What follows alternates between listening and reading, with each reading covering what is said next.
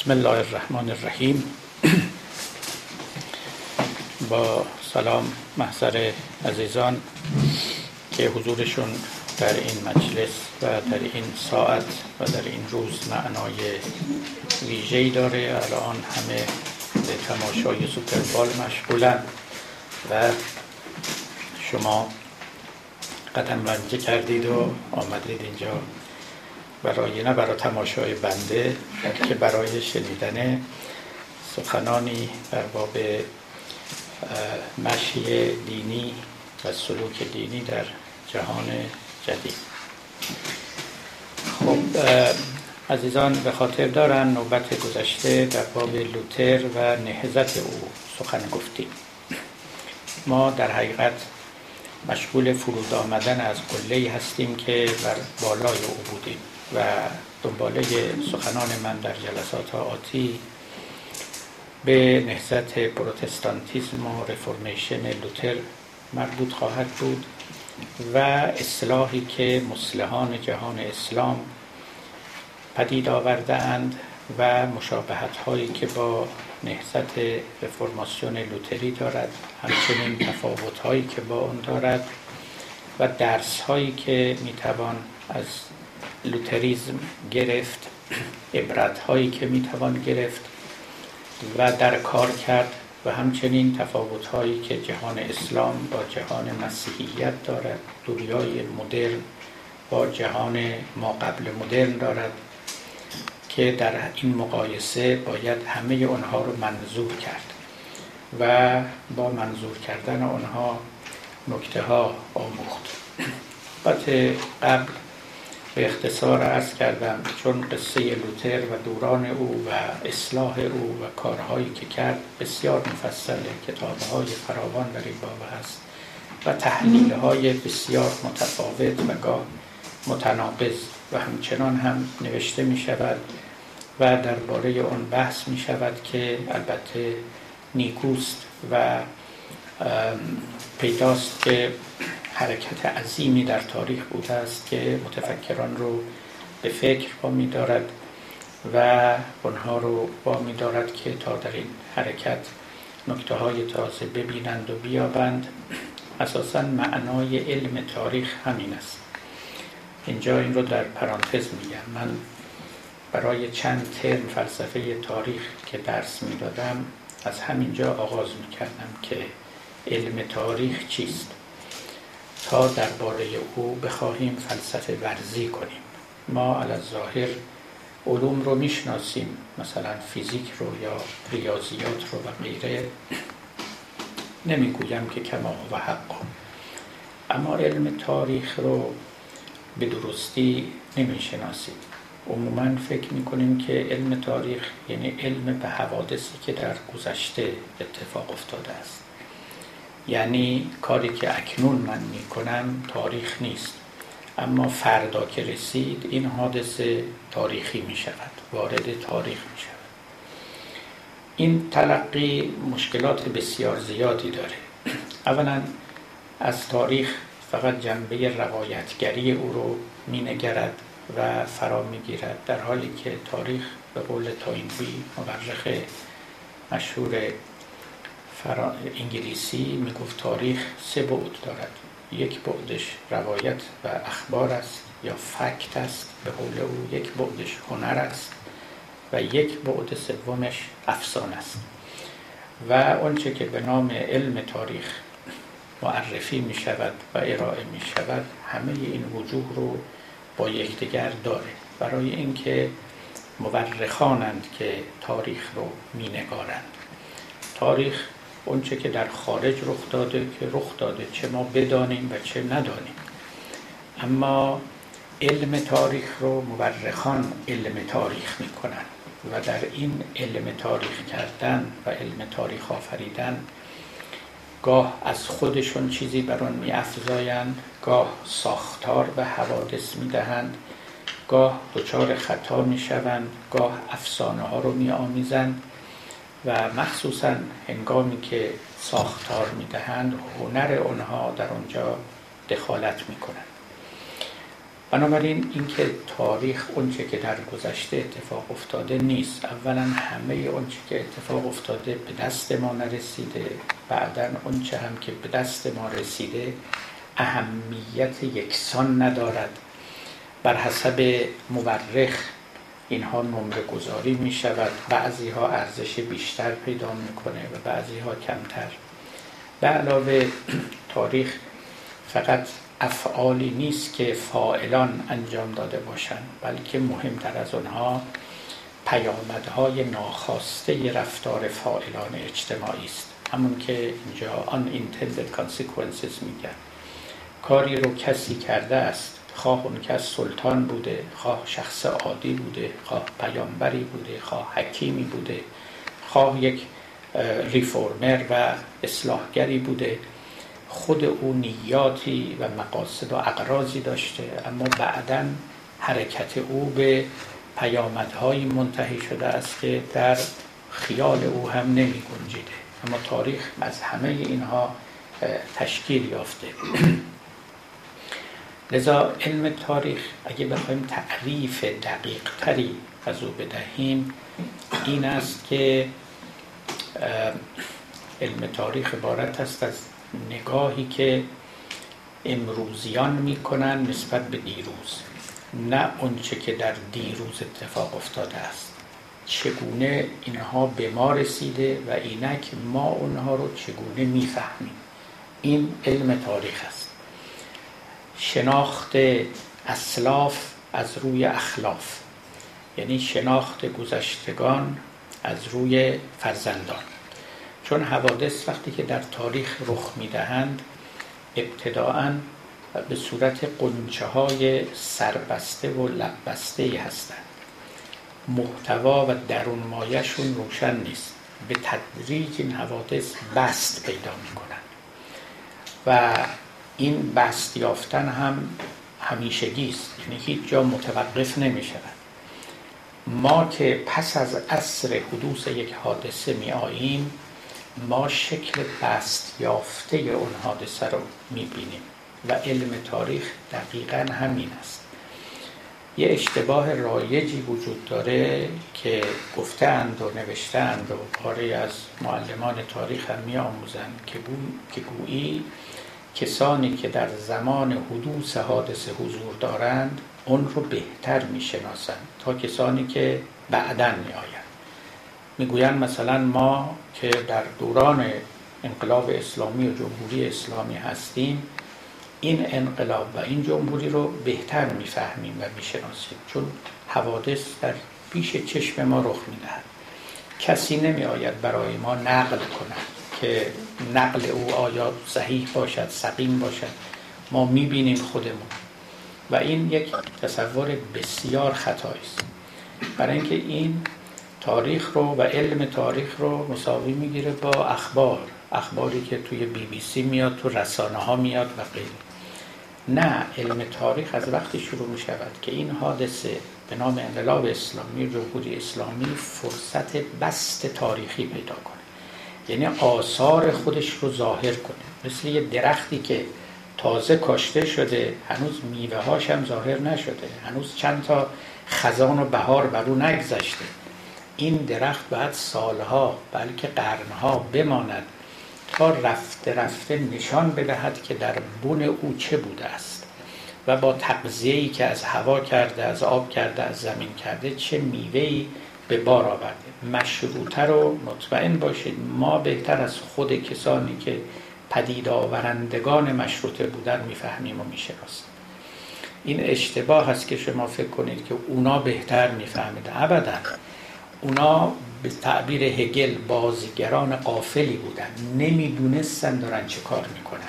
البته پیش پای خودشون رو می‌دیدن. نیات خودشون رو میفهمیدن. اما نمی‌دونستن. مجموع این حوادثی که داره وقوع پیدا می‌کنه وقتی بر روی هم ریخته بشه و وقتی که پیامدهای ناخواسته خودش رو پدید بیاره و وقتی که فرصت بست تاریخی پیدا کنه. یعنی به اون مجال بدیم که اون چه در شکمداری بیرون بریز بیرون بریز. اونگاه هست که تازه این بهتر و نیکوتر فهمیده میشه.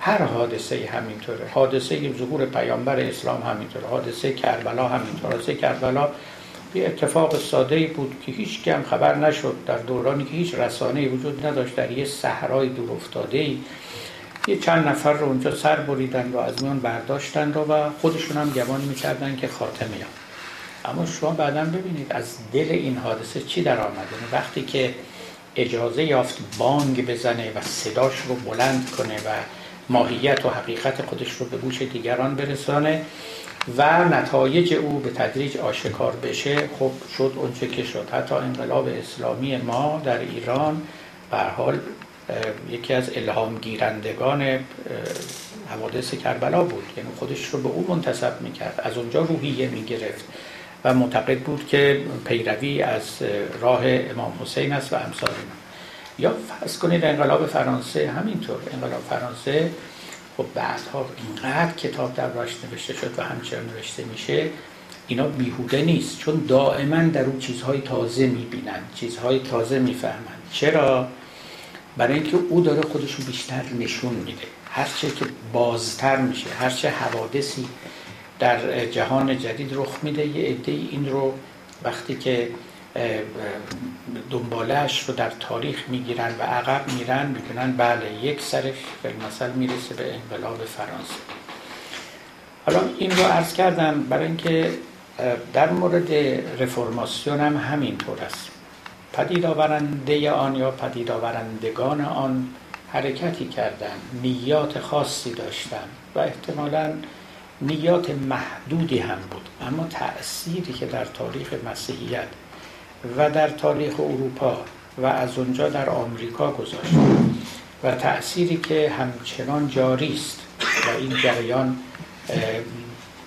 پایان نایافتنی هم هست چیز دیگری است که پاره های از اون اصلا در مخیله آقای لوتر و از می شود کالبن و سوینگلی و دیگرانی که در این کار اشتغال و اشتراک داشتن اصلا وجود نداشت.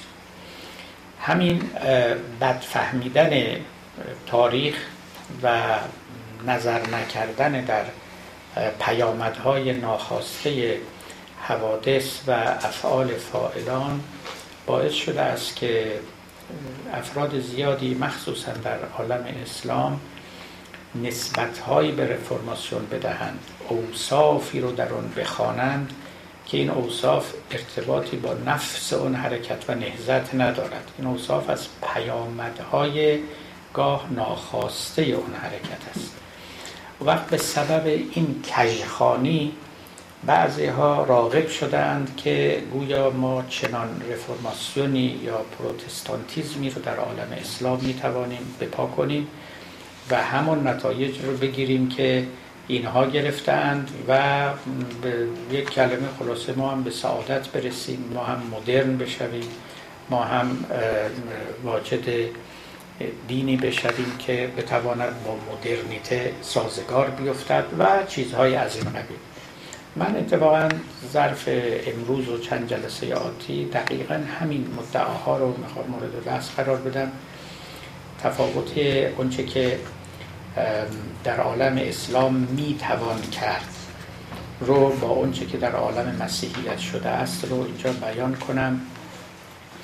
حتی رفرماسیون چنان که می‌دانید یعنی پروتستانتیزم یا لوتریزم اونچنان که ابتدا بود نمان متفکران بعدی آمدند اونها هم سهم خودشون رو ادا کردند. متفکران و متکلمان بعدی مخصوصا در آلمان که کشور پروتستانت اینها تفسیرهای تازه از پروتستانتیزم دادند نقد کردند فر بهتر کردند جهات مثبتش رو. به حال ما امروز با یک مکتب به بار نشسته فربه شده ای روبرو هستیم که بعضی از تنگناها یا نقصانهای اولیه خودش رو نداره. به علاوه وقتی که پروتستانتیزم پدید آمد تکنیرو نبود در کنارش رقیب بزرگش کاتولیسیزم وجود داشت و اینها جدال تاریخی 500 ساله با یکدیگر داشتند.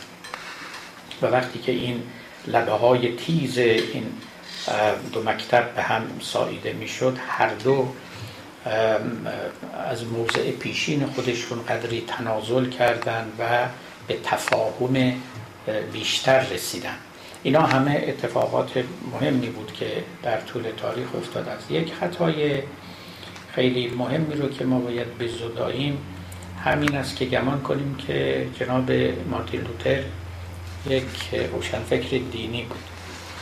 به خاطر اینکه روشنفکری یک مفهوم خیلی محترمی است و بعد هم متعلق به دنیای مدرنه و وقتی که کسی رو روشن فکر می‌خوانند معناش این است که هم گامی در سنت داره و هم گامی در مدرنیته داره و پلی می‌زند میان سنت و مدرنیته و میکوشد تا در جهان جدید زندگی کند متجددانه و در این حال پیوند خودش رو با سنت نبرد. درک تازه‌ای از دین و از سنت دینی ارائه بدهد. از غذا آقای لوتر متعلق به دوران ما قبل مدرن است. حتی اگر ما قبل مدرن رو هم نخواهیم یا نتوانیم به کار ببریم باید بگیم مال پیچ این دوران است. این اصطلاح پیچ رو آقای تامس کون آورده است. کتابی داره به نام Copernican Revolution انقلاب کوپرنیکی که از قضا در همین زمان لوتر همین انقلاب اتفاق افتاد. می‌گوید که اگر از من بپرسید که کوپرنیک مدرن بود یا قدیمی بود ما قبل مدرن بود. جواب من این است که این در نقطه عطف دنیای مدرن و ما قبل مدرن قرار داره. یه جایی تاریخ پیچ زد و چرخید. لذا هم به این طرف متعلق است هم به اون طرف متعلق است. و حال یه عده‌ای بودن جمله مثلا خدا آقای لوتر مثل ماکیاولی که اونم هم عصر لوتر بود مثل کوپرنیک که اونم هم عصر لوتر بود. اینها باعث شدن که این مسیر تاریخ پیچ بخوره و بگردد به جانبی و به سمتی که ما اون رو امروز سمت مدرنیته مینامیم. و البته فقط اینها نبود عوامل بسیار بسیار بیش از اینها بود. اما در عالم علم و در عالم تفکر اینها جز تأثیر گذاران بسیار بزرگ بودن. یکی در عالم نجوم یکی در عالم سیاست یکی در عالم الهیات یعنی لوتر و کسان دیگری هم که قبل از این آمده بودن و خصوصا ها که بعدا آمدن دیگه این حرکت رو تکمیل کردن و بشریت از اون پیچ تاریخ عبور کرد. اما اونهایی که در سر پیچ بودن دقیقا کسانی مثل آقای لوتر بودن. لذا لوتر رو مدرن نمی‌توان دانست. ما قبل مدرن هم شاید نتوانیم بگیم. اما نکته مهم این است که امروز توسط مسلمانان هر اصلاح دینی که صورت بگیره در جهان مدرن صورت می‌گیره و با توجه به فضایی که حول اونهاست و اونها رو احاطه کرده است. و لذا میکوشند تا اینکه دیانت رو و اندیشه دینی رو در این منظومه جا بدهند و اون رو با سایر علمان ها و عناصر این مجموعه سازگار کنند. چنین قصه ای در زمان لوتر مطرح نبود. جهان هنوز یک جهان سنتی بود و اونچه که لوتر انجام داد یک اصلاح درون دینی بود. یعنی در درون خود دیانت مسیحیت از تفسیری به تفسیر دیگری رو آورد. و این تفسیر دوم نه به خاطر عوض شدن جهان بود به خاطر درکی بود که او از کتاب مقدس داشت. اون حرکت هم از قبل شروع شده بود. یعنی جناب لوتر مبدع و مبدع این حرکت نبود. خود او میراسخار کسان زیادی بود که پیش از او آمده بودند و خللهایی و خلعهایی در فهم کلیسا از متن مقدس و همچنین در رفتار کلیسا و پاپ دیده بودند و خواستار اصلاح اون بودند. و چه جانها بر سر این امر باخته شد. چه سرها بردار رفت چه بدنها به آتش سوخته شد. جناب لوتر خوششانس بود خوش اقبال بود که در پناه امیران و شاهزادگان آلمان توانست مخفی بشود و از تعقیب و آزار کلیسا نجات پیدا بکنه و با اینکه کلیسا او رو فرا خوانده بود که به روم برود به روم نرفت و امیران آلمان درخواست کردند که نماینده پاپ با آلمان بیاد و محاکمه او در همونجا صورت بگیره و صورت گرفت و البته کلیسا لوتر رو تکفیر کرد اما پادشاه آلمان لوتر رو تحویل کلیسا و تحویل روم نداد بلکه او رو مخفی کردند. مدتها در مخفیگاه خود ماند و از قضا این مخفی شدن و در مخفیگاه ماندن برای او بسیار پربرکت بود چون اولا جان او به سلامت ماند و ثانیا اونجا توفیق یافت که کتاب مقدس رو از لاتین یا از, از گریک از یونانی به آلمانی ترجمه بکند و به دنبال او هم قلمش روان شد و کارهای بسیار دیگر کرد. و بعد هم اندیشه های او چنان پخش شد که رفته رفته شخصیت موجهی در آلمان شد و همگان به پشتیبانی او برخواستن بعد هم که خب می‌دانید یک نهزت دهقانی در آلمان رخ داد. دهقانانی که از مالیات های سنگین به جان آمده بودن به طاقت آمده بودن برخواستن خیزش کلانی کردن و از غذا بهانهشون هم این بود که دین رو باید عوض کرد. یعنی اصل انگیزه چیز دیگری بود اما نامهای دینی بر حرکت خودشون نهادن. در اینجا خب کاری کرد آقای لوتر که بعدی ها بر او خورده گرفتن. کنار دست امیران ایستاد و به اونها فرمان داد و گفت به شدت این نهزت رو سرکوب کنید. تعداد زیادی هزاران نفر از دهقانان رو کشتن. بحث خیلی زیاده بر سر اینکه چرا لوتر چنین کرد. اما عموما نسلهای بعدی متفکران بعدی بر او خورده گرفتن که در اینجا یا شتاب کاری کرد و یا ملاحظه کاری بیهوده کرد. هرچه بود آمد به میان و اولا گفت که این نهزت اندیشه های من رو لوس می‌کنه پامال می‌کنه و بهانه برای اختشاش فراهم آورده. از همه مهمتر بود که بعدا انشالله در جای خودش توضیح میدم. گفت قانون سکولار کشور محترم است. قانونی که پادشاه داره این قانون کشوری است. در مقابل او قیام نمی‌توان کرد. نه به نام دین و نه به نام دیگری. باید تبعیت از آن قانون بکنید و اگر فی مسئله اعتراضی دارید به شکل دیگری آن را باید مطرح کنید. این یکی از نکته های خیلی اساسی در نهضت لوتر بود. که نسبت میان کلیسا و دین رو تعیین می‌کرد که کجا قانون عرف و شرع کار می‌کند و کجا قانون قانون شرع کار می‌کند کجا قانون عرف یعنی قانون سکولار قانون که امیرانی که اداره و تدبیر و امور کشور رو به عهده دارند باری آقای لوتر یک مسلح ما قبل مدرن است. اگر بخوام مثال بزنیم حتی با سید جمال الدین اسدآبادی ما هم قابل قیاس نیست. سید جمال روحانی بود و تحصیل کرده حوزه های علمیه بود. حتی مدتی در مصر اشارات بو علی تدریس می‌کرد. حتی پای درس مرحوم میرزا حسین قلی درجزینی در نجف رفته بود. میرزا حسین قلی درجزینی که از بزرگان و عرفا بود و مرحوم علامه تبا هم نسب طریقتیش به ایشون می‌رسید. یعنی از طریق مرحوم آسد علی قاضی که اون هم از شاگردان ملا حسین قلی درجزینی بود. و مرد بسیار بزرگی بود شیخ انصاری پای درس او می آمد عالم اخلاق بود. در احوال سید جمال الدین نوشتن که یه مدتی مدت کوتاهی به درس ملا حسین قلی در نجف می رفته است. خب تحصیلات دیگر هم کرده بود. اما آقای سید جمال اسدآبادی در جهان مدرن میزیست و از قضا آنچه که خاطر او رو مشغول کرد و دقدقه خاطر اصلی خاطر او بود چی بود؟ انحطاط مسلمین. درسته که از انحطاط مسلمین بعدا به انحطاط اسلام هم راه یافت و در اون زمینه هم کمی سخن گفت گرچه که فعالیت و کوشش های تئوری که جمال کم بود.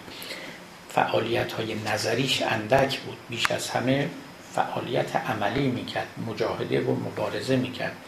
برای اینکه به قول خودش عزت مسلمین رو به اونها برگرداند و اونها را از انحطاط تاریخی و اجتماعی که نصیبشون شده نجات بدهد. و همین سبب هم بود که این طرف می‌رفت اون طرف می‌رفت پیش این سلطان پیش اون سلطان.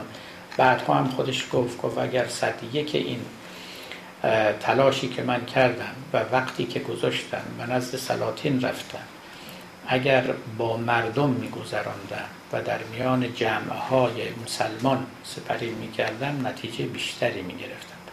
منتها تلقی او این بود که عزت مسلمین در کف فرمان روایان اونهاست. و این اگر فرمان روایان رو به حال بیاره یعنی بیدارشون بکنه اینها دست به اصلاحات خواهند زد. شما می‌دونید دیگه خب پیش ناصر شاه ما آمد و ابتدا ناصر شاه او رو مقدمش رو گرامی داشت اما بعدا که فهمیدین یه هواهای دیگری در سر داره. سخنان او با سلطنت به هیچ وجه سازگار نمی افتد او رو با کمال خفت از کشور بیرون کرد. خب که بعد از اون نامه نویس جمال رو می‌دانید دیگه قصه های مرحوم سید جمال مشهور است. به مرحوم میرزا شیرازی و, و قصه نهضت تنباکو و غیره. ولی او کسی بود متعلق به دنیای مدرن یعنی اروپا رو دیده بود. مدت زیادی در فرانسه زندگی کرده بود. حتی از نامه هایی که از او باقی مونده نشان میده معشوقه فرانسوی داشت. و از این نامه ها از این تعبیرات هم به کار برده. عزیز من دلبر من از این چیزها. و خب با مرحوم مرحوم محمد عبدوه در اونجا بودن اتفاقا محمد عبدوه که شخص شورمندی نبود مرد آرام عالم سلیمی بود. او هم با سید جمال مدتی در فرانسه بود. مجله منتشر می‌کردن. به دیدار هربرت سپنسر رفتن که هربرت سپنسر فیلسوفان خیلی مشهور انگلیسی اون دوران بود. تقریبا هم سال وفات اینها 1905 1906 تقریبا در یک زمان واقع شد. اینا همه در دوران مدرن بودن. اینا حالا گفتم 1905 من رو به یاد تاریخ علم می‌دونید اولین کتابی که در باب رادیو اکتیویتی منتشر شد 1905 بود. برای اینکه مدرن بودن دوران رو بدونید. می‌دونید که اولین تئوری رلاتیویتی های آینشتین 1905 منتشر شد. تئوری به اصطلاح نسبیت خاصش. نسبیت عامش 1915 منتشر شد. و اینقدر دوران مدرن بود. و اینا چیزهایی از این قبیل به گوششون خورده بود. اینکه علم علم چیزی است که موجب پیشرفت اروپا شده. در رساله هاش سید جمال اشاره می‌کنه. میگه عالم ما می نشینه یک شب تا صبح در کنار یک چراغ لامپا که فتیله ای داره و یک حبابی روی این فتیله نهادن و نفتی در مخزن او ریختن و این چراغ روشن کردن و این عالم ما تا صبح در زیر این چراغ مطالعه می‌کنه. اما یک بار از خودش نمی‌پرسه که این حبابی که روی این فتیله نهادن چه خاصیتی داره و چرا این کارو کردن خیلی گلمند است از اینکه ما از عالم علم دور شده ایم. همین علم تجربی. اینا مال دوران مدرن بودن و دیگرانی که بعدا آمدن. کسانی هم که در اصل ما هستن یا بودن که به طریق علم ولی مثلا اگر از مسلحان دینی ما قبل مدرن خودمون بخوایم نام ببریم تقریبا شاید یکی از مشهورترین و نامدارترینشون محمد ابن عبدالوهاب. که مؤسس وهابیت است. خب این از قضا در رفرماسیون لوتری قبلا هم گفتم بعدا هم توضیح بیشتری خواهم داد. مشابهت های زیادی با وهابیت اسلامی هست. اما خب تفاوت در این بود که او در فضای اروپا متولد شد و این یکی در فضای خشک عربستان متولد شد. و الا نهزت دین پیرایی که بعضی ها پروتستانتیزم و دین پیرایی ترجمه کردن که چندان هم نامربوط نیست وهابیت دقیقا دین پیرایی بود. دین پیرایی یعنی دین رو سبک کنیم پیرایش و پالایش کنیم قربال کنیم و از نه تنها از خرافات اون رو بزداییم بلکه از زوائد هم بزداییم. برگردیم به کجا؟ برگردیم به صدر اول یعنی اون جایی که پیامبر بود. اون بینشی که مسلمان های زمان پیامبر داشتن. این وهابیت آقای محمد ابن عبدالوهاب بود که عربستان سعودی اکنون میراثدار و میراثخوار او هستند و با پولی هم که دارن این وهابیت یعنی این بینش خشک اسلامی رو به همه جای دنیا هم صادر کردن و می‌کنن. من در بوزنی بودم بوسنیا بودم دیدم آمدن مسجد ساختن. اندیشه های مسلمان های اونجا رو آلوده کردن حقیقتا در پاکستان کار کردن در هند کردن در بسیاری از کشورهای دیگه سوار بر پول خودشون این اندیشه ها رو هم می‌برند و ترویج می‌کنن خب این دین پیرایی وهابی چی بود؟ می‌دونید یکیش اینکه دین رو اسلام رو از تصوف پیراستن. گفتن تمام اون چی که تحت عنوان درویشگری و درویش بازی و اینا اینها باطله و اینا بعدا به دین افزوده شده و باید دور ریخته بشه. بعد هم اینا با خشونت این کار رو می‌کردن. یعنی اینطور نبود که فقط بنشینن و در کتاباشون بنویسن که اینها باطله می‌رفتن کلنگ و تیشه دستشون می‌گرفتن و خراب می‌کردن. شما همین شنیدید که در چند وقت پیش در مصر این داعشی ها در اونجا رفتن یکی از خانقاه های مصری ها رو بم گذاشتن دیویست و چند نفر رو اونجا اینا شهید کردن کشتن. اینا همین خانقاه داران بودن همین دراویش بودن. و همین اندیشه های دین پیرایانه آقای محمد ابن عبدالوهاب که فعلا ویروسش در مغز این داعشی ها هست چنین فجایعی رو به بار آورد و به بار می آورد اینکه شیعیان کافرند و اینکه این داعشی ها از اعدا عدوشون شیعیان بودن و دنبال این بودن که یه شیعه رو بکشن تا به بهشت برن خب این از نتایج افکار محمد ابن عبدالوهابه که می‌گفت تشیع بر اسلام افزوده شده است. جزو زوائدی است بلکه جزو مفاسدی است جزو بدعت ها و خرافاتی است که به این دین اضافه شده. یکی با تصوف و درویش بازی به قول خودشون و قطب بازی اینها جنگیدن. اون هم به نحو بسیار خشن. دوم اینکه با قبور و مزارات و گنبدها و اینها گفتن اینا هم یک نوع بتپرستی و شرک است. آشنا هستید با این تفکر. و اینکه تمام اینها باید از میان برداشته بشه. چون در دوره خلافت عثمانی این کار رو می‌کردن و در آن زمان حجاز که هنوز اسمش سعودی عربی ها نبود از چیزای عجیبه که تو این دنیا یه کشور درست کردن اسم خود اون تا چیزشون سلسلهشون رو اون گذاشتن سعودی عربی. که حجاز بود نامش. این حجاز جزو سرزمین های عثمانی بود. اونا اجازه ندادن که قبر پیغمبر رو خراب کنن و الا اونم تخریب می‌شد. هیچ چیزی باقی نمیمون تمام بقیه رو همه رو از بین بردن. خب ما قرامته داشتیم قبل از اونها که اینا چنان که می‌دونید آمدند و در کربلا و قبور امام حسین و دیگران رو اینها رو تخریب کردن سوزاندن چه کارها کردن اینها رو هم جزو دین پیرایی می‌دانستن و که زواید باید حذف بشه و حرکت خودشون رو یک حرکت توحیدی محض میشمردن و لذا هر چه که از نظر آنها شرک محسوب می‌شد و ضد توحید بود همه رو اره می‌کردند و دور میریختند نتیجه چی شد؟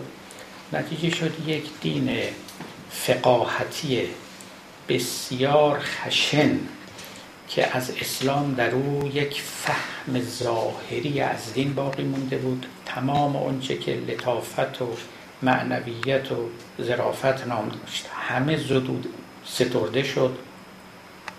چه اونچه که شکل هنر داشت چه اونچه که شکل عرفان و معنویت داشت چه اونچه که شکل تکریم بزرگان گذشته داشت. همه رو کنار زدن و به خیال خودشون یک دین پاک آوردن. کلمه دین پاک دین خالص و دین ناب رو فراموش نکنید. یکی از خطرخیزترین کلمات است. هر جا هر کس خاص یه چیز نابی درست کنه. از هر جنسی باشه. باش مخالفت کنید. علل خصوص در عالم دین داری اگر کسی گفت من می‌خوام تاریخ ناب بنویسم علم تاریخ خالص بدون این نشده نیست. براتون گفتم تاریخ فکت است. به علاوه هنر و علاوه افسانه. همه اونایی که فکر می‌کنن می‌خوان افسانه ها رو بزداین خیلی از حقایق رو هم میزداین.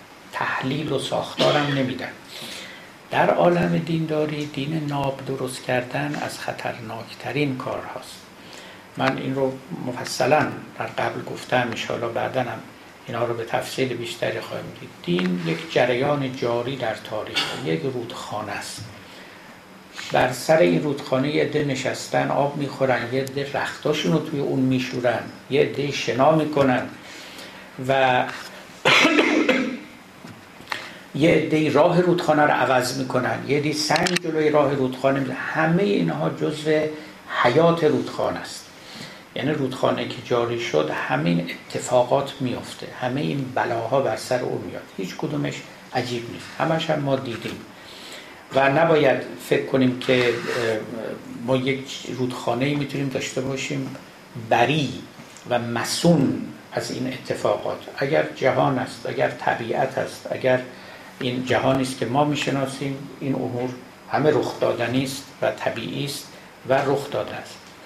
این که ما در کشور خودمون هم اتفاقا یه آقای کسروی داشتیم که این تعبیر پاک دینی رو اون به وجود آورد. گفت من پاک دینی آوردم. او البته بعدها رفته رفته از اسلام جدا شد. به قول خودش می‌گفت من وفادارم به پاک مرد عرب تعبیر او بود یعنی به پیغمبر اسلام. اما خب دین تازه آورد دیگه. این پاک دینی او دیگه دین پاک شده اسلام نبود. دیگه دین تازه بود. گرچه که عناصرش رو از اونجا می‌گرفت. اما نفس این تفکر که دین پیرایی رو می‌توان تا اونجا بود که دین رو پاک و پاکیزه بکنه و هیچ عنصر زائد و خارجی در اون نمونه این وجود داشت و سابقه داشت. اصلا وقتی که ما میگیم که دین پیرایی کنیم یا مثل سبزی خوردن پاکش کنیم از نظر کی این زوائد کدام است که شما می‌خواد اینها رو کنار بگذارید؟ ممکنه از نظر شما یه چیزی زائد باشه و نادرست. نظر من یک چیز دیگری چه کسی حق داره بگه که من می‌خوام قربال کنم؟ این اندازه و سایز این تور قربال شما چقدره؟ چرا بیرون میرزی چرا در داخل نگه میره ما هیچ راهی نداریم بر اینکه جز اینکه همه را نگه داریم و میان همه اینها یک دیالوگ انتقادی برقرار کنیم. خب محمد بن عبدالوهاب یک اصلاحگر ما قبل مدرن بود. اصلا جهان اطراف خوش نمیشناخت. توی یک جزیره بیابونی زندگی می‌کرد و به خیال خودش افتاده بود که اسلام از درون تهدید می‌شود. و تهدیداش هم یکیش دراویشی بودن که اینجا اونجا پیدا شدن. یکیش مزارات و گنبدهایی بود که این طرف و اون طرف رویده بودن و شرک رو تزریق به اسلام و به توحید کرده بودن. می‌خواست که توحید رو از شرک بپیراید. این خلاصه کار ایشان بود و بقیه حرفهایی که دربارش هست. اگر ما کمی عقبتر بریم در اصلاحگران خودمون به کی می‌رسیم؟ به ابو حامد غزالی که قطعا ما او رو باید در سلسله بیاوریم. اونم از اصلاحگران ما قبل مدرن بود. اصلا کارش و فکرش و دقدقهش این نبود که اسلام رو با جهان اطراف خودش هماهنگ بکند. هماهنگ بود مشکلی در این نداشت. دین پالایی درونی داشت. او معتقد بود که فقه دریقا که بر همه چیز حاکم شده است. درست می‌بینید خلاف اونچه که عبدالوهاب میگه او می‌گفت که عرفان تعطیل شده است. تعبیر خودش در احیاء العلوم این است. که تمام علوم دین ضعیف شده اند. مگر عرفان که پاک مرده است. این تعبیر خود غزالی خب ایشان آمده بود می‌خواست احیا کند اون علومی رو که مرده اند. فقه زنده بود خیلی هم زنده بود. بیش از حد چالاک و فعال شده بود. و سایه نامیمون خودش رو بر همه علوم دیگر افکنده بود و فقها میدانداران عالم اسلام شده بودند. برترین و پرپرستیجترین شغل و منصب شغل فقاهت بود. فقیهان در کنار سلاطین می نشستن سلطان مجری بود و فقیه مقنن قانونگذار و قاضی هر دو و این ستا نیرو در کنار هم جامعه را اداره می کردن احیاء غزالی هم یک احرای درون دینی پیرایشی بود. به این معنا که چیزی رو نمی‌خواست بیافزاید بر دین بلکه پاره از ناموزونی ها و ناهماهنگی ها رو می‌خواست بزداید. می‌گفت که این کفه معنویت و اخلاق از نظر او بسیار پایین رفته این کفه فقه بسیار بالا اومده و ما باید انصاف بدهیم و توازن بین اینها رو برقرار اینجا بود که او گفت علم فقه علم دنیوی است و با عمل کردن به فقه آخرت آدمی آباد نمی شود و آنچه که آدمی از این جهان با خودش به جهان دیگر می‌برد اخلاق است. شما می توانید غزالی می‌گفت یک نماز بخوانید که از ابتدا تا انتهاش تو فکر بازار و کوچه و رفقا و بیزنستون باشید ولی از نظر فقهی نمازتون درسته. برای اینکه در نماز شما باید و سوره رو درست بخونید حرکات رو درست به جا بیارید وضوعتون هم درست گرفته باشید. اما اینکه نمازتون خالی از هر معنویتی باشه فقیه با اون کار نداره. شما حتی می‌تونید زیر سرنیزه و از ترس اینکه شما رو بکشن اسلام بیاورید. بگید اشهد ان لا اسلامتون هم درست. و فقیهان شما رو مسلمان میشمارن و شما یک منبری عضوی از جامعه اسلامی می‌شوید. می توانید ازدواج کنید می توانید معامله کنید می توانید همه کار بکنید. اما این اسلام به درد آخرت شما نمی‌خوره. اونجا خداوند پاداش به شما نمی این چنین او بیان می‌کرد که چگونه فقه می‌تواند حقیقت اسلام را از درون توهی بکند. یک جامعه فقهی بشه اما دینی نباشه. یک جامعه فقهی بشه اما اخلاقی نباشه. لذا در حقیقت اصلاح دینی غزالی درست عکس این معتقد بود که روح این مکتب از او ستانده شده است. مرده و یک جسم یک پیکر خشکی از او باقی مانده است. و فقیهان این جنازه رو دوششون گرفتن. و این بر اون ور می‌برن و به عنوان اسلام اون رو عرضه می‌کنن. او می‌گفت اخلاق رو باید به دیانت بازگرداند و فقه رو در سایز و اندازه خودش نگه داشت و نباید اجازه داد که متصرفات و فتوحات خودش رو افزونتر بکنه جای اخلاق رو بگیره جای تصرف رو بگیره جای معنویت رو بگیره. نه اینها هم جا دارن و بلکه جای بیشتری دارن. اما وقتی که ما به دوران مدرن می‌رسیم اصلاح اساسا یه معنای دیگری پیدا می‌کنه که باید به حسابش برسیم من چون دارم لوتر رو توضیح میدم لوتر یک مصلح گفتم مدرن نیست به هر حال. حالا ما قبل مدرن هم حسابش نکنیم. بیشتر دین پیرایی او هم دین پیرایی درونی است. یعنی درون دین رو می‌بیند و چیزهای تازه‌ای کشف می‌کنه.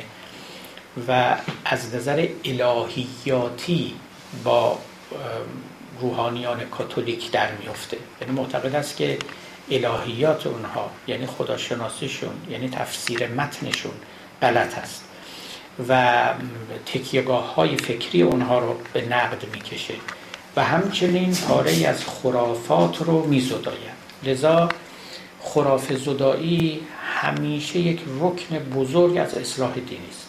چه در عالم اسلام چه در مسیحیت چه مدرن چه ما مدرن. فرق نمی‌کنه. البته اینکه خرافه چیست؟ می‌تواند محل اختلاف نظر باشه. کما اینکه بوده. من بنده و شما ممکنه امروز چیزی رو خرافه بدونیم گذشتگان نمی‌دونستن. به قول آقای فیرباخ کفر امروز ایمان فرداست. یه چیزایی رو ما امروز باطل ممکنه بشمریم آیندگان اونچنان ننگرند و عکس این هم می‌تواند باشه. خب لوتر چی رو خرافه میشه؟ مغفرت فروشی رو. معتقد بود این کار غلطه. پاپ حق نداره توانایی نداره اجازه نداره که گناه بنده و شما رو ببخشه. گناه کسانی رو که قبلا از و الان در عالم برزخن و میسوزند رو با پرداختن پولی به کلیسا ما بتوانیم بخریم و کفارهشون رو بدیم و اونها رو از عذاب برزخ نجات بدیم. نه فقط این فراتر رفت که اصلا عالم برزخ دروغه. مثلا عالم برزخ نداریم که شما حالا به خاطر او بیاد مغفرت فروشی کنید و مردم رو اقوامتون رو پدر مادرتون رو از عذاب برزخ نجات بدید. هیچی. اینم میره کنار. اینم یکی از خرافات. ما اصلا یک سنت کلیسایی و جانشینان عیسی نداریم. یه دی اومدن تکیه زدن بر جای عیسی. و حتی اسمت عیسایی برای خودشون قائلن. چون پاپا یعنی اینا معصومن این فلیبلن و برای خودشون قائل به اسمتن و خودشون رو جانشین عیسی می‌دونن. ما نداریم همچه چیزی. جزو خرافات هست این رو باید گذاشت کنار. ما و این خیلی مهم بود. تفسیر رسمی از مسیحیت نداریم. این یکی از نکات خیلی مهمی است که در لوتر بود. امروز ما به این التفات داریم. خیلی این مسئله مهم است منتها اون تفسیر رسمی رو از کلیسا می‌گرفت. ما امروز گرفتار حکومت ها شدیم. ولی او می‌گفت کلیسا کارش دادن تفسیر رسمی از کتاب مقدس است. می‌گوید که یک تفسیر صحیح وجود دارد اون تفسیر صحیح هم نزد ماست. بیایید و از ما بگیرید و بنیوشید خب این حرف خیلی انقلاب بزرگی که لوتر می‌زد. که تفسیر رسمی نداریم. و هر کسی می‌تواند تفسیر خودش رو داشته باشه. من در واقع مهمترین کار لوتر رو همین می‌دونم مهمترین کارش.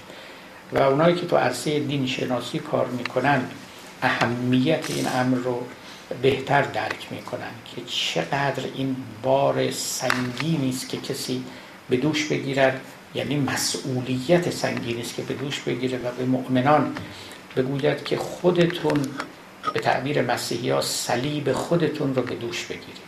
این تعبیر صلیب خودتون رو به دوش بکشید به تعبیر خیلی آشنایی است در ادبیات مسیحی.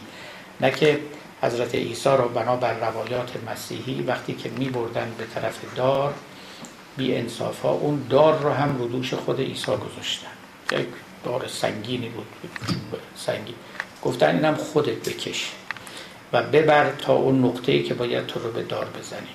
و در بین راه هم که خب اهانت ها می‌کردن سنگ ها می‌زدند و غیره تا با یک بدن نزاری رسید به قتلگاه و اونجا اون دار رو کاشتن بر زمین فرو کردن و عیسی رو بردار کشیدن.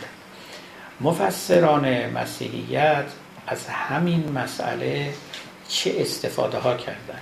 یکیش همین است که هر مسیحی مانند مسیح باید دار خودش رو خودش به دوش بکشه. دیگری برای او به دوش نمی کشد اگر بخوایم یه تعبیر قرآنی به کار ببریم لا تزر وازرتون وزر اخرى دقیقا وزر یعنی بار دیگه. هیچ کسی بار دیگری رو نمی کشد خب این آقای آرش آقای شاعر آرش کمانگیر که مدتی رفته بود در شوروی بعد از انقلاب در ایران رفت و کمونیست بود اونجا ماند و از اونجا هم ناخشنود بود عاقبت هم وفات کرد. کسی گفته بود رفتم دیدنش. احوال ناخوشی داشت. برای من این شعر رو که چه مصیبتی است قربت چه مقام سخت وحشت که صلیب مرگ خود را بکشم به شانه خود. این صلیب رو خیشتن رو به شانه خود کشیدن نمادی است نمادی است. این بهترین تفسیرش و تمثلش و مستاقش در سخن لوتر بود که هر کسی بار مسئولیت دینی خودش رو خودش به دوش می‌کشه. نمی‌تونه بگه که کلیسا به من اینو گفت. نمیشه بگه اون عالم به من اینو گفت. و این رو به گردن او بندازه. همچه چیزی نیست. باید خودش به این یقین به این برداشت و به این فهم برسه و بگه خدا اینو از من خواسته خدا به من چنین گفته. و من نمی‌تونم روز قیامت به خداوند بگم که پاپ به من گفت معنی این کلام این است. پذیرفته نیست.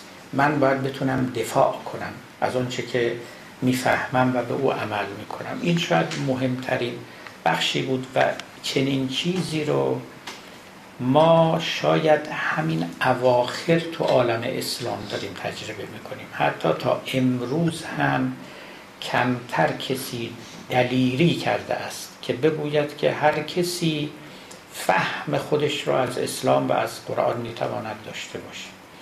کمتر کسی حتی از مسلحان چنین چیزی گفت در تمام این اصلاحگران اسلامی که ما می‌شناسیم یعنی نام براتون بردم فیلم مثل از سید جمال شروع کنیم یا حتی از مرحوم شاه ولی دهلوی که یک عالم و فقیه درجه اول بود در هند قرن هجدهم. و سید جمال و احمد خان سرهندی و مرحوم محمد عبدو مرحوم اقبال لاهوری. در میان خودمون مثلا کسانی مثل مرحوم شریعتی مرحوم آقای بازرگان و دیگرها اینا هیچ کدومشون به سراحت چنین سخنی رو بر زبان نیاوردن. در عمل گاهی این تشویق رو کردن بازگشت به کتاب بازگشت به قرآن. بریم خودمون این کتاب رو بخوانیم این رو از زیر قبارها بیرون بیاریم از سر مقبره ها بیرون بیاریم. از اینکه فقط مراسم عقد یا مراسم ختم قرآن رو به کار ببریم ترک بکنیم زنده کنیم کتاب رو اینا همه بوده. اما اینکه دین شما به دست خود شماست و همون چیزی که خودتون می‌فهمید از دین از کتاب و از سنت این مطلبی است که هنوز چنان که باید در میان مسلمین جا نیفتاده در میان اکثریت مسیحی هم جا نیفتاده. یعنی در کاتولیسیزم هم این چنین نیست. این فقط در مرام پروتستانه در مرام لوتریزمه که یک چنین حرف خیلی عظیمی زده شد. دو تا حرف مهم زد دیگه. sola scriptura sola fide. فقط ایمان نجات میبخشد. فقط کتاب مقدس. یعنی هیچ چیز دیگه بیرون کتاب مقدس ما کار نداریم. به تعبیر خود ما به احادیث هیچ کاری نداشته باشید. عین این احادیثی که ما داریم در مسیحیت هم هست. اونجا هم سنت ها بزرگان پاپ ها پیشوایان از اونها بسیار اقوال منقوله که خب هر روحانی برای تفسیر کتاب برای آموزش به اونها مراجعه می‌کرد. کتاب انجیل که کتاب نسبتا کوچکیست گفت اینا همه بکن اینا هیچ کدوم مدخلیت نداره. در واقع خیلی شبیه سخنی که غزالی ما گفت. غزالی وقتی که بر او تنگ گرفتن و گفتن بعضی از این حرفای شما با گفته های بزرگان دین مطابقت و موافقت نداره. بزرگان دین البته یعنی صحابه یعنی فقیهان پیش از غزالی. خوب در اهل سنت که قصه امامت مثل شیعیان مطرح نبود. غزالی جسارتی کرد. گفت که تا پیامبر است و قرآن روی چشم من. ولی از اونجا به بعد هم رجال و نحن رجال. اونا کسی بودن ما برای خودمون کسی هستیم. یعنی هی به روی من نکشید. نگید ابو حنیفه اینو گفت. نگید نمی‌دونم فلان احمد ابن حنبل اونو گفت. هم رجال و نحن رجال. اونا درک خودشون را از دیانت داشتن. ما هم درک خودمون را از دیانت داریم. مقلد کسی نیستیم نه ابو حنیفه را بر من منتی است. جملات زیبایی هم به فارسی داره غزالی. تقریبا شبیه این یعنی می‌بینید تو این دین پیرایی ها و این اصلاحات چه نقاط مشترکی هست. ما قبل مدرن و مدرن و بعد البته اختلافاش خیلی مهمه که باید به اونا هم برسیم. خب این که خودکشیشی به قول هر کسی روحانی خیشتن است. هر کسی صلیب خود رو بر دوش می‌کشد. هر کسی به تنهایی مسئول مسئولیت در مقابل خدا داره. باز من اگر بخوام یک نمونه قرآنیش رو در اینجا براتون ارز کنم همون آیه است که دو بار هم در قرآن آمده است که لقد جئتمونا فرادا کما خلقناکم اول مره و ترکتم ما خبرناکم برا ظهورکم. روز قیامت به آدمیان میگن شما تنها نزد ما آمده اید. اینو خدا میگه تنها آمدید هیچ کسی با شما نیست. خودتون باید پاسخگوی خودتون باشید. وکیلی اینجا وجود نداره. بگید او به جای من حرف بزنه. پدرتون برادرتون دوستتون یوم یفر المرء اخی و صاحبتهی و بنی و فسیلت هلتی تعوی و من فی الارض جمیعا ثم ینجی. آدمی اصلا میگریزد از اینها. این مرحوم فخر رازی در تفسیر مفاتح الغیبش می‌گوید که اگر تمام قرآن رو محو کنند و همین یک آیه باقی بمونه برای تنبه آدمی کافی است. همین آیه. که خدا میگه شما تنها در جلوی من حاضر شده اید. هیچ کس با شما نیست. و این در واقع قلب تصوف است. که آدمی در این جهان خودش رو در این جهان و اون جهان چون آدمی وقتی که به مرگ اختیاری مرد نه به مرگ استراری قیامت او قائم می شود در همین زندگی. و وقتی قیامتش قائم شد نزد خدا تنها حاضر می شود و باید پاسخگوی خیش باشد مدافع خود باشد بتواند جواب بدهد.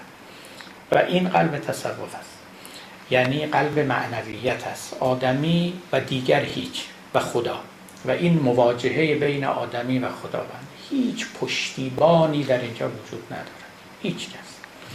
این هم که خب این همه گفته شده است که شفیعی نیست دوستی نیست کمکی نیست به همین معناست. یعنی تنهای تنها.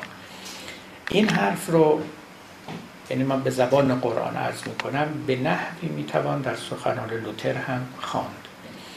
که تنهایی ما از همین جهان شروع میشه تنهایی در فهم کتاب در فهم متن مقدس و در مواجهه با خداوند و در بدوش کشیدن صلیب خیشتن تا نوبت به حیات بعد برسه. نه کلیسا این طرف و اون طرف ماست نه عیسی شفیع ماست نه روحانیون میان و پشت ما رو می‌گیرن.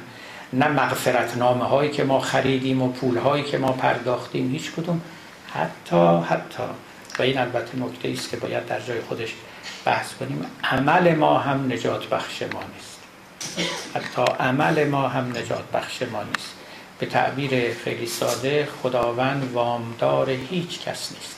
این سخن رو البته قبل از آقای لوتر نومینالیستا گفته بودن همون نومینالیستایی که از اونها یاد کردیم و گفتیم که جناب لوتر تحت تاثیر اونها بود مخصوصا آقای آبلار. ولی در لوتر خیلی ظاهر شد دیگه. اون چه که نجات بخش آدمی است ایمان اوست. عمل فرعی است. و هیچ نقش نجات بخشی ندارد. و این عینا تعبیری بود که همون ویلیام آب آکام می‌کرد که خداوند هیچ کس بدهکار نیست. چند بار شما هر قدرم کار نیک بکنید خداوند بدهکار شما نیست. به تعبیر دیگه شما طلبکار او نیست. مولوی چیزی شبیه این داره. این همه گفتیم لیکن در بسیج بی عنایات خدا هیچیم هیچ. بی عنایات حق و خاصان حق گر ملک باشد سیاه هستش ورق. خب تکیه بر لطف بر grace بر فیض الهی اون, اون اصل مطلب است. اینو من بعدا بهش خواهم رسید. در غزالی هم کم و بیش همین سخن دیده می شود. قبلا اینجا خدمت شما عرض کرده بودم نامه بسیار زیبایی که غزالی به یکی از دوستانش یا شاگردانش داره. و در اون نامه اون نکته لطیف رو ذکر می‌کنه که تو فرض کن که یک هفته از عمر تو بیشتر باقی نمانده. به تو خبر دادن. تو این یک هفته رو صرف چه خواهی کرد؟ میری یه مبل تازه می‌خری میری مدل ماشین تو عوض می‌کنی میری خونه تو عوض می‌کنی خونه دیگه می‌خری. دنبال چه حتی میری یه علم تازه می‌خونی یا اینکه فکر دیگری می‌کنی. فکر اینکه چه توشه از اینجا برداری برای حیات آخرتت. میری نیکوکاری می‌کنی چه کار می‌کنی؟ بعد در اونجاست که اضافه می‌کنه غزالی میگه من نمیگم که عمل خوب تو رو نجات خواهد داد. اما با عمل خوب می‌توانی شایسته لطف الهی بشوی. ولی اون چه که نهایتا تو را نجات می‌دهد لطف الهی است. عنایت خداوندی است. باز اینکه عمل خوب تو رو نجات نمیده معنیش اینه که خدا بده کار کسی نیست. تو نمی‌تونی بگی که بنده کارهای خوب کردم یالا باید برم بهشت. همچین خبری نیست. چون به تو خواهند گفت اون توفیق و عمل خوب رو هم ما به تو دادیم. مثلا. این از اون مسائل خیلی محل اختلاف است. اما سخن آقای لوتر در اینجا همینه. تفاوت اینجاست که غزالی میگه عمل خوب باعث میشه که تو شایسته لطف خدا بشی و او به تو نظر رحمت کنه و تو رو در سلک ناجیان درآورد. اما لوتر میگه که اگر ایمان آوردی ایمانی که عشق در او مندرج است اونگاه عمل نیک از تو میریزد صادر می‌شود. یعنی عمل نیک لازمه و نتیجه و فرزند ایمان است. نه اینکه عمل نیک باعث لطف الهی بشود. لطف الهی باعث ایمان می شود که ایمان صادر کننده عمل نیک می شود اینا الهیات جناب لوتر است. خب ببینید اجمالا دیگه ما نرسیدیم پا به دنیای جدید بذاریم چون سخن البته در اینجا هم خیلی زیاده که نکته مهمی که این بار می‌خواستم اینجا عرض کنم همین بود که این اختلاف ها رو در نظر بگیرید و از همه مهمتر و در درجه اول مسلحان مسلمان ابتدا با انحطاط مسلمین روبرو بودن از طریق انحطاط مسلمین به انحطاط اسلام راه بردن گفتن ما چرا عقب افتادیم؟ قصه قصه عقب افتادگی بود. از سید جمال بشنوید و از هر کسی دیگه. قصه عقب افتادگی بود. ما چون مسلمانیم عقب افتادیم یا علل و دلایل دیگری داشته این که من میگم احیاگری در اسلام دو شاخه داشت. یکی احیاء هویتی یکی احیاء معرفتی. اینا از احیاء هویت آغاز کردن. ببینید اخیرترین این محییان خود شخص آقای خمینی. بود و من درباره ایشون نوشتم و گفتم. آقای خمینی اصلا احیاء معرفتی نکرد. احیایش احیاء هویتی بود. یعنی اصلا مدرن نبود نوع احیاء او. می‌گفت ما مسلمان ها مسلمان های خوبی نیستیم. اگه مسلمان های خوبی بشیم زنده میشیم و برنده میشیم و دنیا رو می‌گیریم. و مسلمان خوب شدن هم در اصل مسلمان فقهی شدن بود. یعنی ایشون یک اسلام فقاهتی تمام و کمال رو در ایران آورد و پیاده کرد. و یکی از جملاتی که همیشه من رو دیوارا می‌دیدم از قول آقای خمینی نوشتن روزی که احکام اسلام اجرا شود رسالت ما پایان یافت. احکام اسلام احکام فقهی. اینی هم که میگن که جامعه دینی جامعه دینی اینا جامعه دینی نمی‌خواستن جامعه فقهی می‌خوان. خب اصلاح آقای خمینی خیلی ما قبل مدرن بود. حتی سید جمال از ایشون جداتر جلوتر بود. برای اینکه سید جمال یه بخشی هم اصلاح معرفتی کرد. یه مقدارم به اخلاق و غیره پرداخت و گفت درک ما از این مسائل اخلاقی مثل توکل مثل قضا و قدر و امثال اینا خیلی درک های باطلی است. اینا رو باید درست کنیم تا بتونیم پیشرفت کنیم. در اصلاحی که در انقلاب اسلامی صورت گرفت حتی اینها هم منظور نشده منظور نشده تلقی این بود که درد ما این است که به فقه عمل نمی کنیم.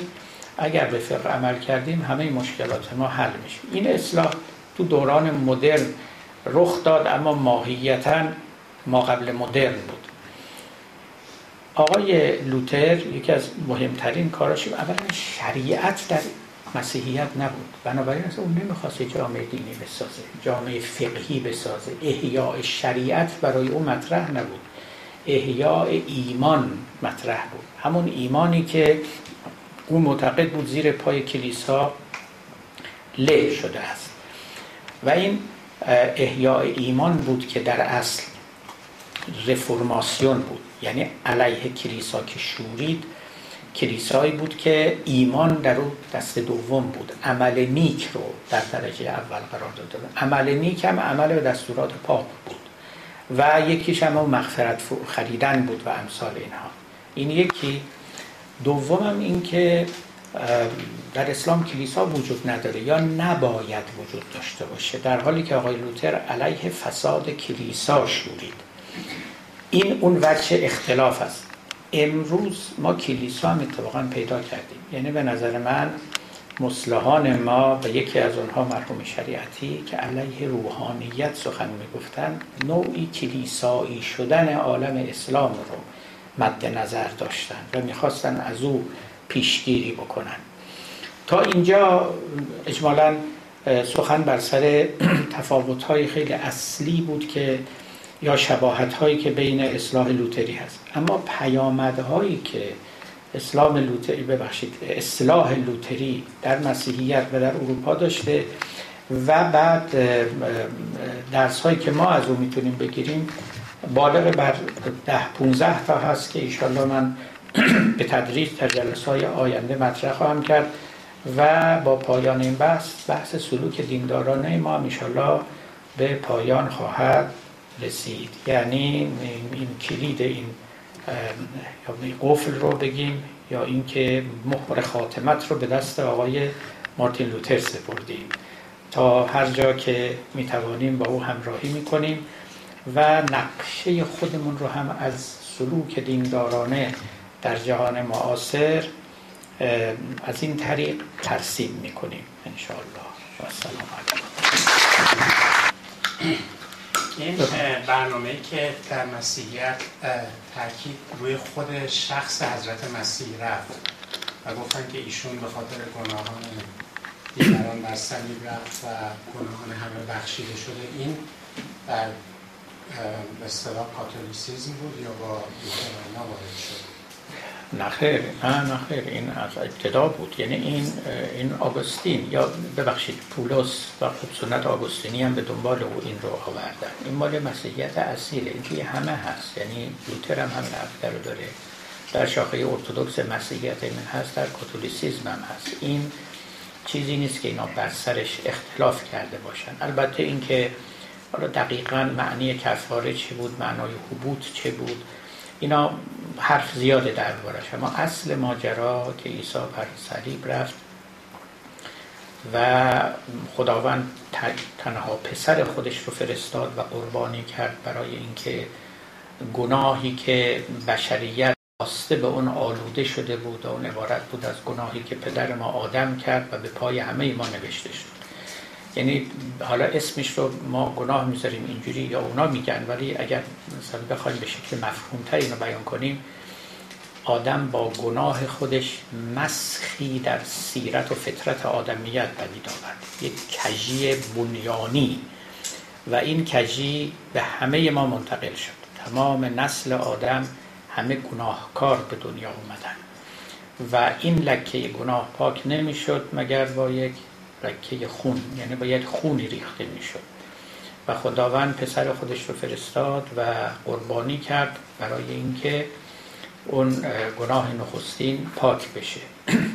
من یادمه که یک بار با یکی از مسیحی ها که کشیش هم بود روحانی هم بود صحبت می‌کردم. بودم کسانی که قبل از مسیح به دنیا اومده بودن اونا چی؟ گناه اونا چجوری پاک میشه؟ حالا ایشون آمد و قربانی شد. بعدا یه عده مسیحی میشن به او ایمان میارن گناه اونام پاک میشه.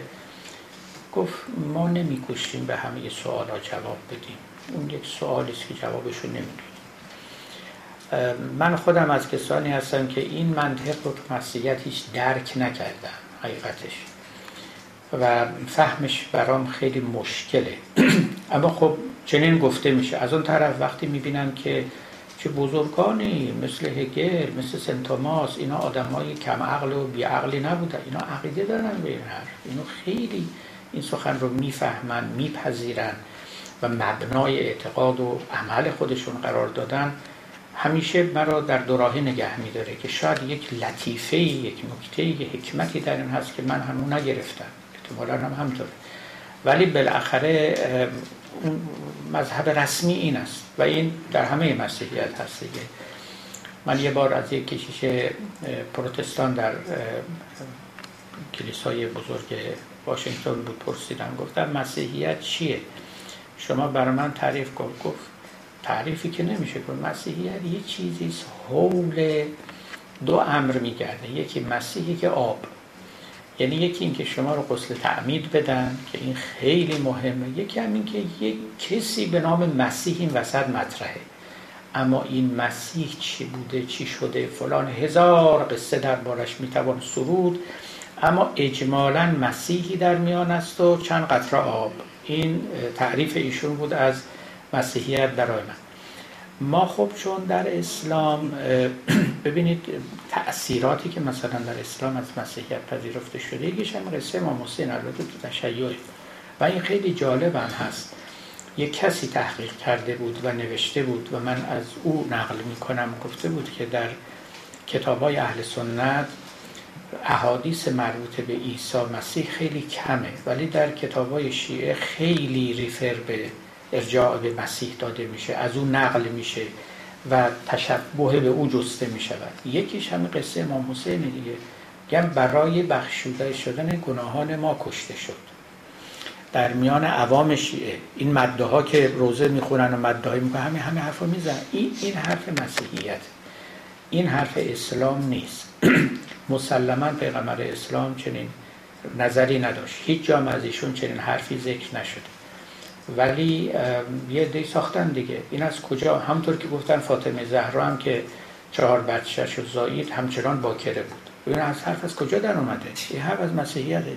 اینجا روایت شیعه است که فاطمه زهرا باکره بود و اسم بتول بتول یعنی منقطع. خب یه دیگه گفتن بتول خب از اسمای فاطمه بود دیگه. گفتن بتول یعنی کسی که از عذاب جداست. ولی دیگه گفتن نه بتول یعنی کسی عادت ماهانه نداشت. ببینید از این تاثیرات خب ما زیاد گرفتیم دیگه و اینا از اونجا اومده. نشستیم فکر کنیم خب اصلش آخه درسته تا ما بیام ازش خودمون تا یه بدلی بسازیم. خود اون اصلش رو چقدر میشه به او اعتقاد ورزی ما یه تاسف واقعا. از کردم من نفهمیدم اما خب نکته است که گفته می‌شود دیگه.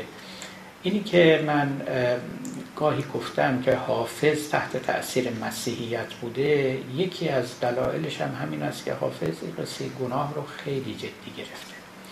اینکه پدر ما گناه کرد و با گناه کردن پدر ما رو در آورد.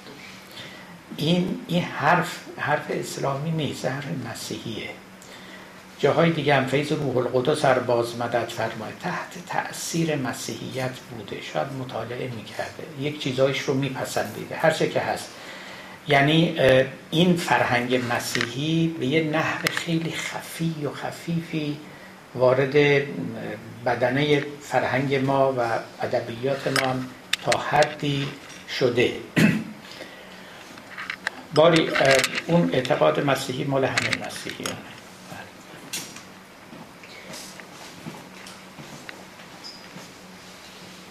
تشکر از صحبت شما رفتارهای ما یه مقدارش اقتصادیه چون من درک می‌کنم یه مقدارش هم ذاتی. اونایی که ذاتی به ما داده شده که خب به همه که یکسان داده نشده. اکتسابیش هم همینطور. شما تو محیطی که بار میان خب فهم.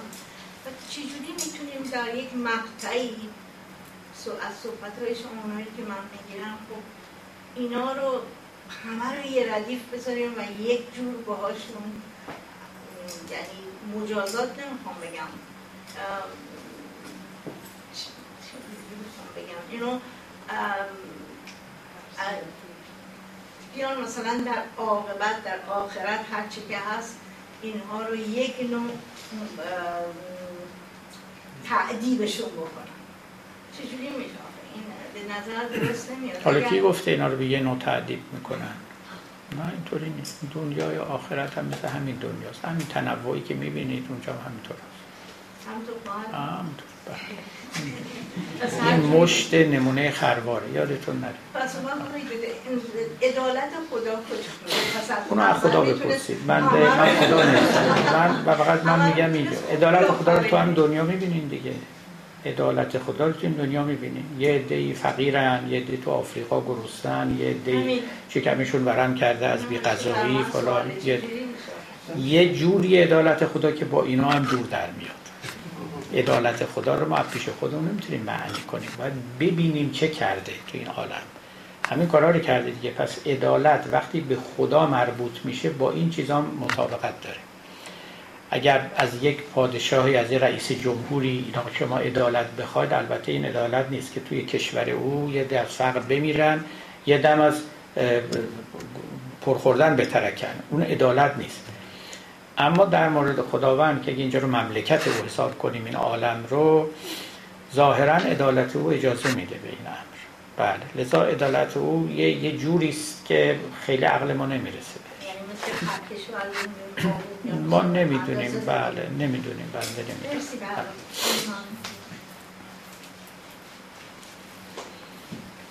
خیلی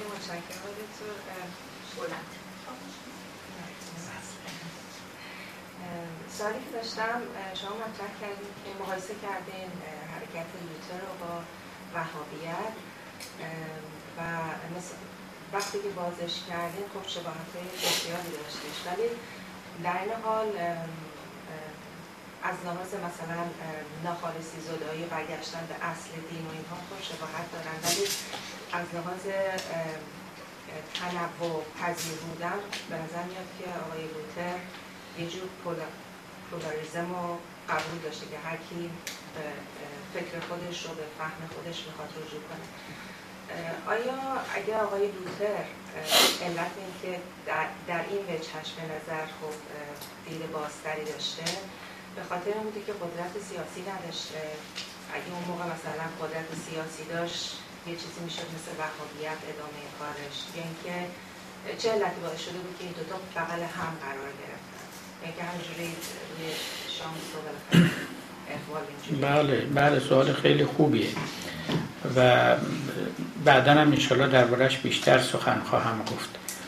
در مورد وهابیت مطلب همین بود که از کردم اونجا اینکه خودکشیشی رو اونا نیاوردن نگفتن هر کسی خودش بنشینه و قرآن رو بفهمه. همچنان نقش عالمان و علما برقرار بود. در لوتریزم بود که دیگه علما رفتن کنار و هر کسی می‌توانست روحانی خیشتن باشه. این یه نکته. اما نکته مهمتر اینه که اتفاقا همینطوره. لوتر قدرت چندانی نداشت. البته مرد بسیار تندخوی بود. خودش هم می‌گفت. ولی در سوئیس و در ژنو وقتی که لوتریزم به اونجا رفت چی پدید آمد؟ کالوانیزم کالوانیزم یه آقایی به نام ژان کالون که یک لوتری بود و یه تفسیر خاصی داشت ولی به هر حال در پول. ایشون اتفاقا قدرت رو به دست گرفت. برای چند این سال یک ولایت فقیه اونجا بپا کرد و یک سختگیری و دیکتاتوری بپا کرد که هنوز موجب عبرت است. و یعنی چهار قرن پیش ببخشید پنج قرن پیش. 450 سال پیش تقریبا. چه بسیار افرادی که گریختند از ژنو از سوئیس خیلی حکومت سختگیرانه استبداد دینی فوق العاده استخوانسوزی رو اونجا بنا کرد. حالا این مرا به یاد این میاندازه که یکی از نویسندگان وطنی ما همین دو سه سال پیش یه مقاله نوشته بود بر علیه روشنفکری دینی. و همین مسئله رو علم کرده بود. گفته بود روشنفکر دینی آخر کارش به کالوریزم می‌رسه. آقای لوتر اومد اصلاح دینی کرد اما بعد حکومت افتاد دست کالون و او دیکتاتوری دینی بپا کرد. و داعش واقعا با کمال پررویی برای اینکه بکوبد روشنفکران دینی رو که در جبهه مخالف و حکومت قرار گرفتن رفته بود زیر عبای حکومتیان. و گفته بود سرنوشت لوتریزم و پروتستانتیزم رو در اروپا ببینید. منتهی شد اون طرف به کار کالون جان کالون و اون استبداد دینی که در سوئیس بپا کرد و از این طرف هم منتهی شده در اسلام به داعشی ها و غیره. قدرت اساسا یه حساب دیگری داره یعنی خیلی مسئله مهمی است که وقتی که میاد با هر چیزی که بیامیزه ماهیتش رو عوض می‌کنه. این یه نکته است که باید جداگانه پرداخت اونجا باید بریم سراغ آقای ماکیاولی که همین همزمان با آقای لوتر بود. ببینیم که ایشون در باب قدرت چه میگه که خیلی خوب حرفای شنیدنی داره که کلا هم خلاصی حرفش اینه که قدرت با اخلاق نمی‌سازه. اگر قدرت اومد با اخلاق خداحافظی کنید. طلاقش بدید نمیشه. و در مورد لوتر خب پروتستان ها البته خودشون کم رنج ندیدن. یعنی کاتولیک ها کشتاری کردن از پروتستان ها کشتارهای خیلی خشن خیلی عنیف و اصلا سالهای خونینی در اروپا رقم خورد که نزاع و جدال این دو طایفه برقرار بود. تا بالاخره اقلای قوم نشستن و گفتن تا کی کشتن یکدیگر. بشینیم و آشتی کنیم و سلوات بالاخره شما کلیسای خودتو داشته باش ما هم داشته باشیم. به تدریج این پلورالیزم پدید آمد که امروز شما می‌بینید. و دیگه نزاعی با هم ندارن. کنار کلیسا کاتولیک کلیسا پروتستان هم هست. ولی هرگز قبلا این چنین نبوده. اتفاقا اینا که از همون عبرت است که ما باید بگیریم. ولی حدس شما درسته. لوتر چه در وقتی که در قدرت نمود و با نهضت دهقانان اون مخالفت عظیم رو کرد و فتوا به کشتار اونها داد و چه هم مسلک او آقای کالون که در سوئیس به قدرت رسید کارنامه درخشانی از خودشون به جا نگذاشتن.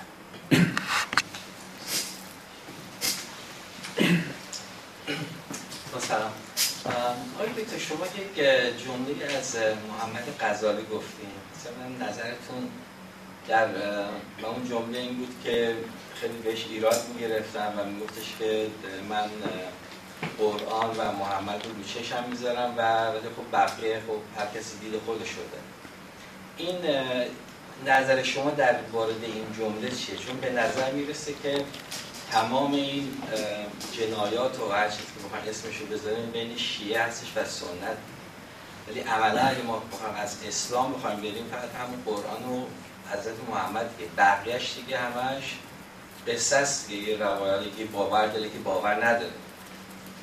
قصه نیست بقیهش تفسیرهایی که از اسلام شده. ببینید ما اینجوری باید ببینیم. وقتی که شما میاد و یک فکری رو در جامعه جاری می‌کنید برداشت های مختلف میشه. ما این برداشت ها باید به رسمیت بشناسیم همین. اینکه من بگم مال شما باطله لذا شما رو از صحنه وجود حذف می‌کنم. شما به من بگید مال من باطله. نه ما باید بفهمیم که خصلت اندیشه خصلت معرفت این است که شاخ و برگ پیدا می‌کنه. چیزهایی بر او افسوده میشه. درک های مختلف پیدا میشه. این درست شبیه این اگه بخوایم بیان قرآنی بدیم مقتضای اون آیه قرآنی است که خدا یا آب پاک رو از آسمان نازل می‌کنه اما که به زمین می‌رسه گلالود میشه. این وحی همون آب پاکی است که نازل میشه از آسمان می‌رسه به زمین ذهنهای آدمیان. ذهن آلود می‌شود نه گلالود خب در ذهن من در ذهن شما در ذهن اون عالم اون عالم دیگر اختلاف پیدا میشه. ما اینا رو باید به رسمیت بشناسیم. غزالی در واقع خودش به همین نتیجه رسید با اینکه خیلی با اسماعیلیه بد بود کتاب علیشون نوشت تا تکفیرشون. ولی اواخر عمرش کتاب نوشت فیصل و تفرقه بین الکفر اسلام و زندقه.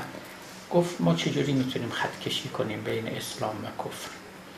چون به قدری بساط تکفیر بالا گرفته بود و هر گروهی گروه دیگر رو خارج از دین میشه مرد که ایشون گفت ما هر کی رو به قبل نماز می‌کنیم میگیم مسلمون کاری زیاد نداریم که بریم کنکاش کنیم و حتی بگذاریم که تو چی میگی تو توی عقیدت چیه؟ خدا آیا واقعا روی عرش نشسته روی عرش ننشسته؟ و اینا همه اینا بودی اختلافات خیلی زیاد بود. گفت به همین مقدار ما باید بسنده کنیم. و الا هیچ کس باقی نمیمونه. هیچ کی باقی نمیمونه. الان هم ما باید به همون راه بریم. باید اسلام رو مسلمونی رو یک تعریف خیلی وسیعی بکنیم. می‌دونید بنده تعریف اینه. مراجعه یعنی مستند چه بگم استناد به کتاب و سنت. همین. یعنی کسانی که مراجعه به کتاب و سنت می‌کنن و اون رو مستند خودشون قرار میدن برداشت های مختلف هم می‌کنن. خب بکنن. اینا به مسلمین دیگه. غیر از این شما هر چی که بخواد بگید وقت کار خطا میشه. می‌رسیم به همین جایی که علمای من تو کتاباشون نوشته بودن که اهل سنت اینا نه نمازشون درسته نه روزشون درسته حتی ازدواجشون درست نیست طفلاشون نمی‌دونم حروم زدن کنن گفتن دیگه اینا رو. از اونورم سنی ها می‌گفتن شیعیان کافرند و این آخوند عثمانی تو ترکیه می‌رفت منبع ترکیه حالا نه اون قبل از ترکیه می‌رفت منبع رو دستشو می‌کرد تو یک خمره شیره تر میورد می‌کرد تو یک دونه کیسه کنجد میورد برون تعداد این کنجد که دست من چسبیده هر کی شیعه رو بوشه این همه میدن. ما این دوران ها رو طی کردیم. مسیحیت هم طی کرده. اگر هنوزم سر عقل نیام وقتی خیلی گفت باید که زمشاته نرنجیم که زشتی. خب دوستان رو به خدا میسپریم تا نوبت